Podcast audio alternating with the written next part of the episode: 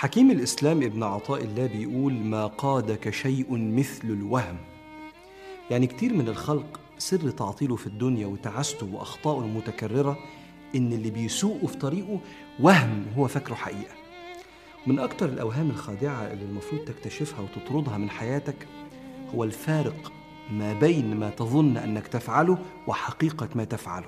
يعني لو واحد متصور إن أب مسؤول، هو أب مسؤول وبيعمل واجبه على أحسن ما يكون، ثم يضع نفسه على معيار الأبوة يفاجأ إنه مقصر. هو متوهم إنه أب جيد. ابن شايف نفسه طيب، حط نفسه على معيار بر الوالدين في القرآن والسنة، فوجئ بالعقوق ظاهر في حياته. زوجة شايفة نفسها صالحة، تقارن نفسها بمعيار الزوجة الصالحة، تكتشف التقصير الشديد في حق البيت. موظف مجتهد أخذ كورس، اكتشف إن معايير الاحترافية والانضباط في العمل بعيدة جدا عن الطريقة اللي هو عايش بيها وفاكر نفسه إنه مجتهد. إذن المعيار هو النموذج الذي ينبغي أن يكون عليه الشيء، والمقياس اللي بيحكم بيه على مستوى الأداء. الأجانب بيسموه الستاندرد اللي المفروض كل حاجة تتعمل عليه.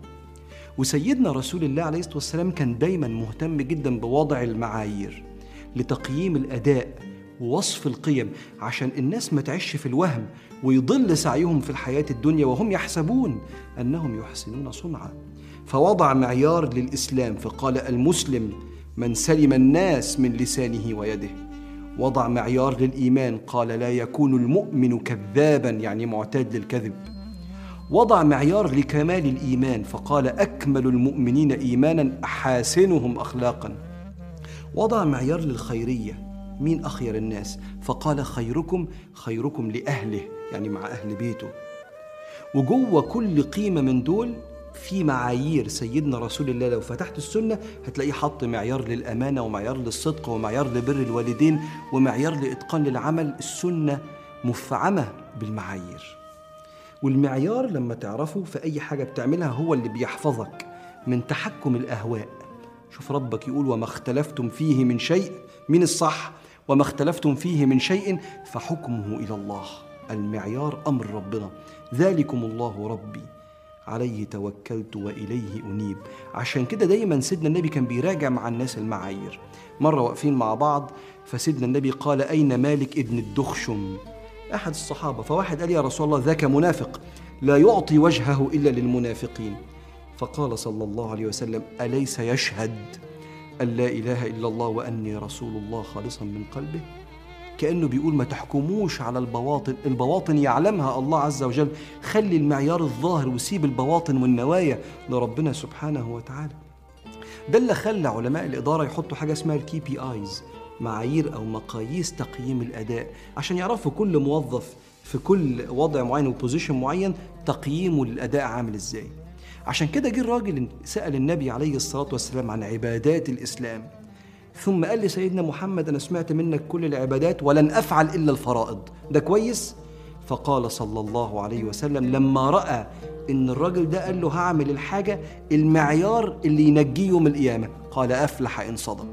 كأنه بيقول للناس: ده المعيار اللي هينجيك، الفرائض. وكان أمين معاه صلى الله عليه وآله وسلم، رغم إن الراجل أقسم إنه مش هيعمل غير الفرائض. يبقى رقم واحد، حدد أنت عايز تقيس إيه. أنت موظف ولا زوج ولا ابن ولا رياضي، شوف أنت عايز تقيس إيه.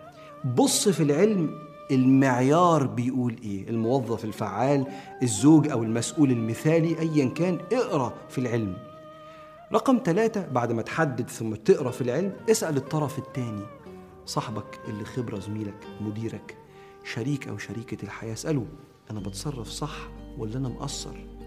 دايما دور على المعايير حتى لا تعيش في الدنيا بيقودك وهم إن أنت كويس، ونروح عند ربنا والإنسان يكشف عن بصره فإذا بي يرى الحقائق. لا، تعالى نشوفها في الدنيا ونحط لكل حاجة في حياتنا المعيار. فاللهم أعنا على ما يرضيك عنا، وبصرنا بالإحسان فيما أقمتنا فيه، وأشهدنا يا رب بشائر محبتك قبل أن نلقاك.